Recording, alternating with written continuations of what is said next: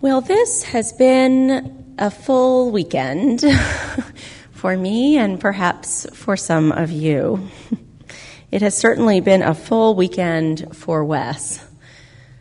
Some of you have been like me here. Um, it, it is a, an all Wes, all weekend kind of uh, kind of time. We started Friday evening. Many of us gathered for a candlelight vigil as communities of faith and other organizations lit up sixteenth Street. And they did light it up from the White House all the way here to Silver Spring. Those candles preparing the way for the march the next day. We called that vigil not a protest but a promise, a commitment of communities to working toward making our neighborhoods and our cities and our countries safe for all who are part of them.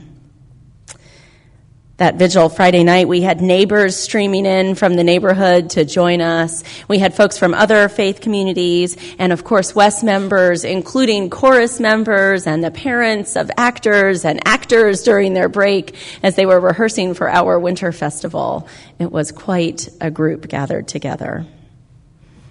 Then yesterday morning, some of us were down on uh, at Freedom Plaza marching to the Capitol. There was a group from Wes, and I keep hearing about other folks who weren't with us and our banner, but who were there at the march as well in that crowd. And then we came back here and got dressed up because, of course, it was Winter Festival in the evening. And what a Winter Festival it was. It was so beautiful and sweet and good to be together. Some of those decorations, as Susan mentioned, are still up, and I was thinking about the mind meld. Shirley Storms created this beautiful poster for our month of celebration, not knowing what the decorations for Winter Festival would be, and it seems that Shirley and Susan had the same images, the same colors in their minds. Shirley, Susan, and Molly, a new member who worked on decorations this year. That Winter Festival, the music last night, the peace spiral, the candle lighting, the termites. If you don't know what I'm talking about, ask someone. They were an integral part, really, of Winter Festival, the termites. There was a child I was sitting near before Winter Festival, and it was his first one with us. And he said he was so excited that he didn't yet know what his favorite part would be, but that he would tell me later. And I loved the surety that there would be a favorite part. It was the cookie walk, by the way. He found me and let me know. I love our big celebrations here at Wes. Celebrations like Winter Festival and Stone Soup, Spring Festival. I'm so grateful for those who created and nurtured them and who continue them now, and the way that they shape the year for us. You know, we mark the ages of the children in our community by the first year they carried the cup on their own with the candle in it. And then the first year when we were not worried, they would drop that cup and burn Main Hall down. Those celebrations speak to our deep values as a community, to what binds us together. You might have noticed or heard this morning as Susan shared our statement of purpose, as we do every Sunday morning, there's a line in there I love: we joyfully celebrate together. It's right there in who we are and who we want to be. And I think it's easy to imagine that those big celebrations, that Winter Festival and Stone Soup and Spring Festival, that those are what we're talking about, you know, that when we joyfully celebrate together in our statement of purpose. And of course, we are. We are talking about those big moments, those big festivals. But not only, I think. And that's what I'd like to think about together today. There are two other important ways, I think, that we celebrate together joyfully. There's a lot of advice that clergy folks get in seminary as we're preparing, especially about preaching, about speaking on Sunday morning, as you can imagine. You're told to only uh, only give one sermon at a time. That's a biggie. Don't try to have four that you've mushed together, you know. One one at a time. Same goes for platforms, I think. They tell you not to talk about your own pain until you've experienced some healing around it and can talk about it safely. I always thought that was a good one. And then, this might be my favorite, there are fifty-two equal Sundays, they tell you. fifty-two equal Sundays. That last one is the hardest, perhaps, for those of us that are responsible for Sunday mornings. Sunday, it turns out, you might not be aware of this, comes every week, actually. It's like regular, almost, every seven days. And, and along about Thursday, I frequently think, gosh, again? Yes, again, three days. Now, I love Sundays, favorite part of my job, no question. I love the experience of seeing people come in, watching them gather, of what it is that we're doing together for this hour we have. But every Sunday, you know, all year, it's tempting, I think, to think that we need breaks. And, of course, this congregation many years ago did take breaks. It took a big break in the summertime. And there are other communities that do that, that take breaks over the summer or at other times. But what I learned, that fifty-two equal Sundays, the reason that's important, they told us, is that for someone, that Sunday after Christmas when most people are recovering from the holiday or spending it with their family, for one person, that's the most important Sunday. That's the day they really need to come, to see a friendly face or to get a hug, to sing together. For someone, that Sunday or another one, the Sunday that we could just easily say, well, just forget about it again already, it's the most important Sunday. And our job as a congregation is to make sure that when that person comes in every single Sunday, that we have created something that respects that it's the most important one for them, a Sunday morning that matters. Minor side note, that doesn't mean that every person will like everything every Sunday, right, guys? I actually guarantee that not everyone likes everything on, well, I know not everyone likes everything on every Sunday because then, you know, I get an email about it. I guarantee that everyone won't, or that already you don't. In a community of our size and our diversity of backgrounds, we all have a favorite kind of music and a music we can't stand. We all have a favorite ritual or a total and complete allergy to all rituals. And so on and so on. Part of celebrating together as a community is that we are present for and at least superficially open to or able to tolerate another person's Sunday morning, to each other's favorites, each other's experiences, that we understand that this isn't a Sunday morning crafted just exactly for us, but created by and for a whole community of people, which sometimes means that I read a poem that you really dislike, and you just think to yourself, well, I guess someone likes that poem. Occasionally, it's literally only me, but...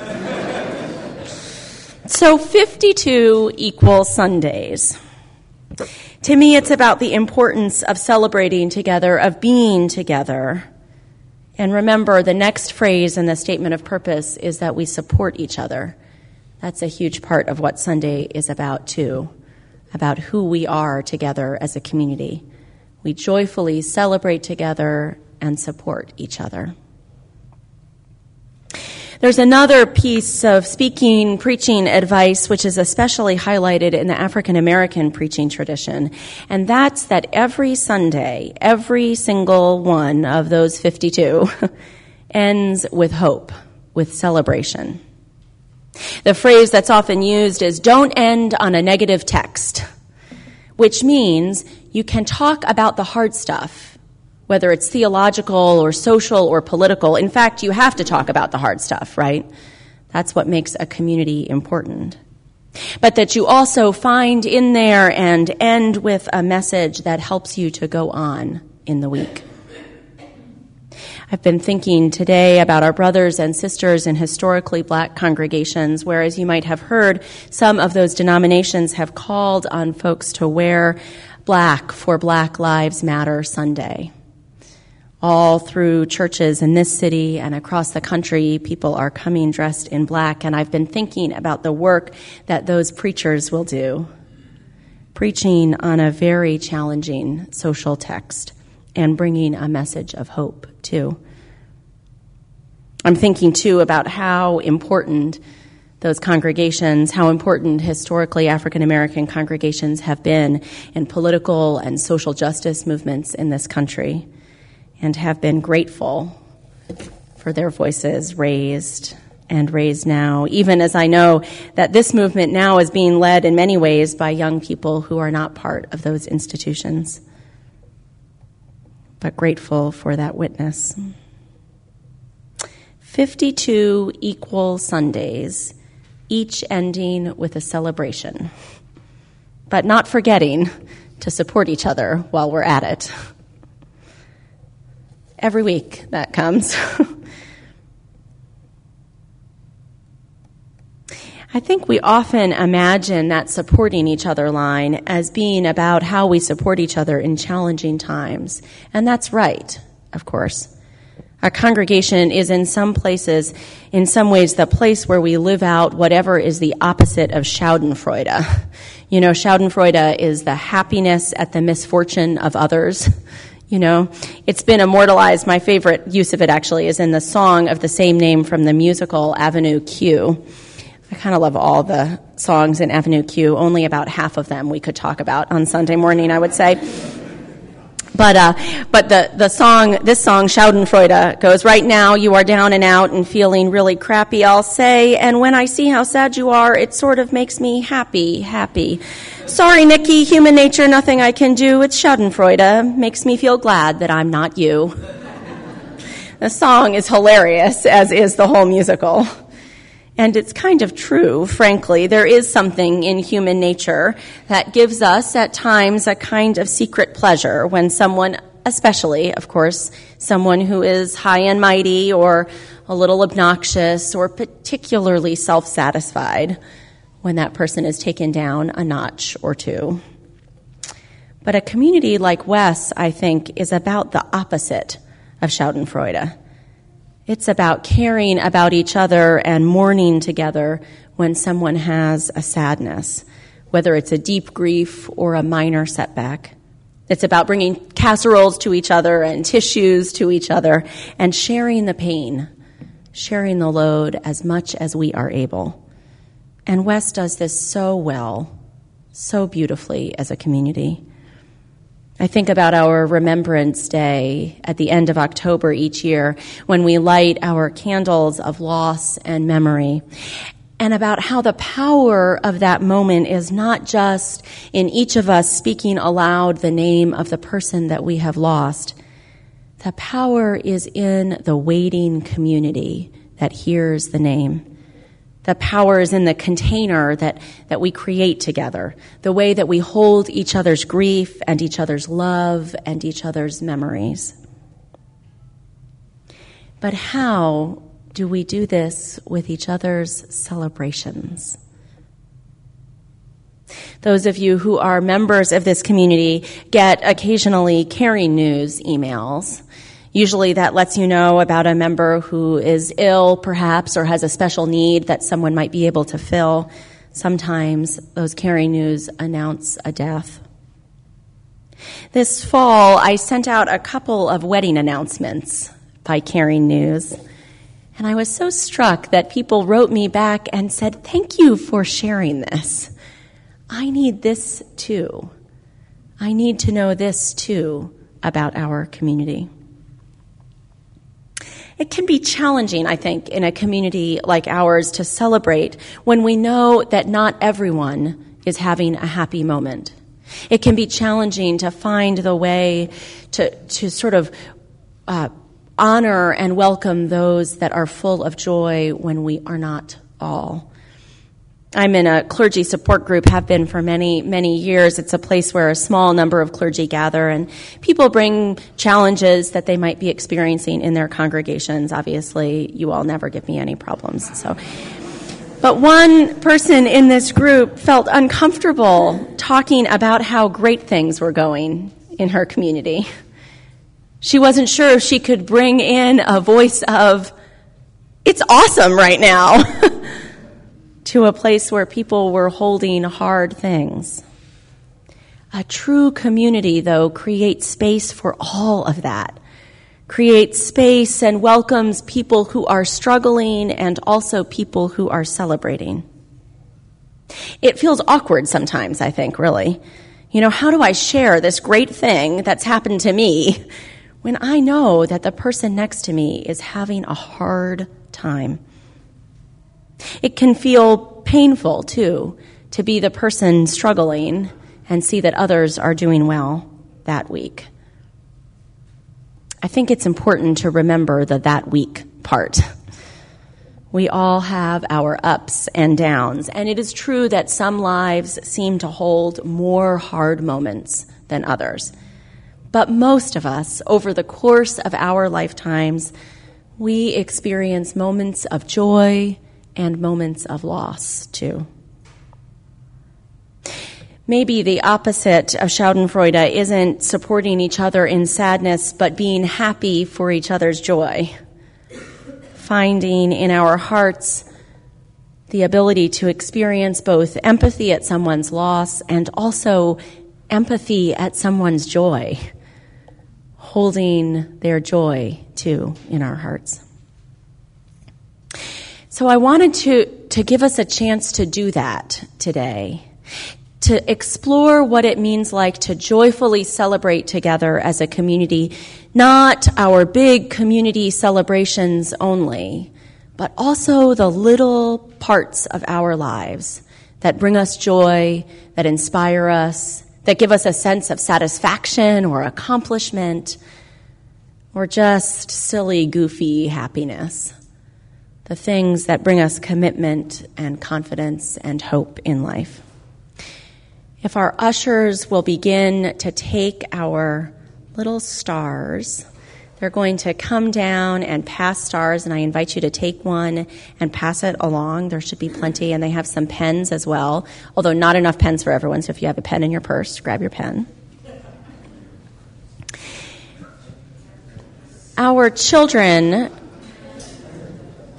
Our children were given these stars last week, and they were invited, as they began their exploration of celebration, they were invited to write on the star something that they were celebrating, something that brought them joy. We got a lot of um, we got a lot of uh, celebrating Christmas or my birthday in particular, a lot of that. Someone was really celebrating New Year's Eve. I don't know what happens. My kids go to sleep early on New Year's Eve, but that's the party's there. It's worth celebrating, yeah. We got cheer. Someone was celebrating cheer. Someone else celebrated the chance to have mushroom turnovers at Thanksgiving, which I loved for its specificity. Someone celebrated when her baby brother was born. Our children writing down what they were celebrating. All birthdays, someone said, everyone's.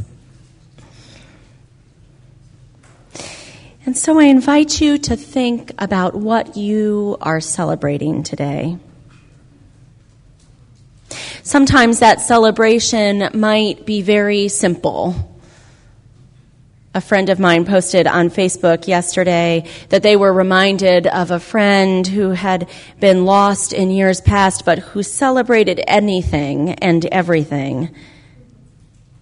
She said she would have loved yesterday, twelve, thirteen, fourteen, a cause for celebration, a date that runs so beautifully and won't come again, they say, for, what is it, seventy years, more than that, eighty? Sometimes our celebrations are hard fought.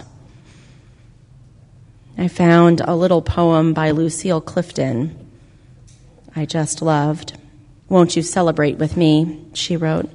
Won't you celebrate with me what I have shaped into a kind of life? I had no model. Born in Babylon, both non-white and woman, what did I see to be except myself? I made it up. Here on this bridge between starshine and clay, my one hand holding tight my other hand, come celebrate with me that every day something has tried to kill me and has failed. Hard won, sometimes, celebration. Sometimes every day it's a battle to find it. And sometimes it's easy. I asked this question on Facebook a couple of months ago, what do you celebrate? What means celebration to you? And I wanted to share a couple of the responses people shared.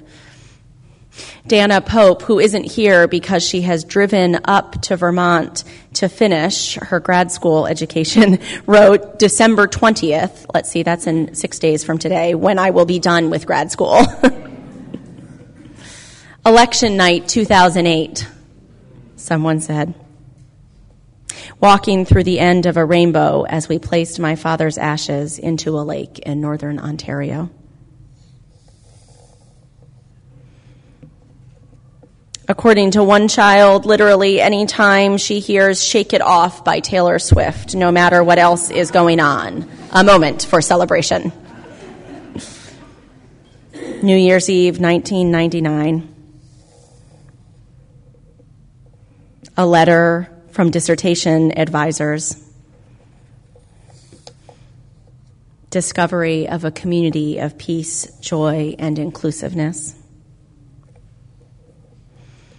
Getting offered for the first time a full-time job with no expiration date that would enable me to pay rent every month. The moment when I walked out of a hospital after eight months when they didn't expect me to walk out at all. The births of my babies. All these celebrations, big and small, moments in our own lives, and moments too in our life together, our community life together.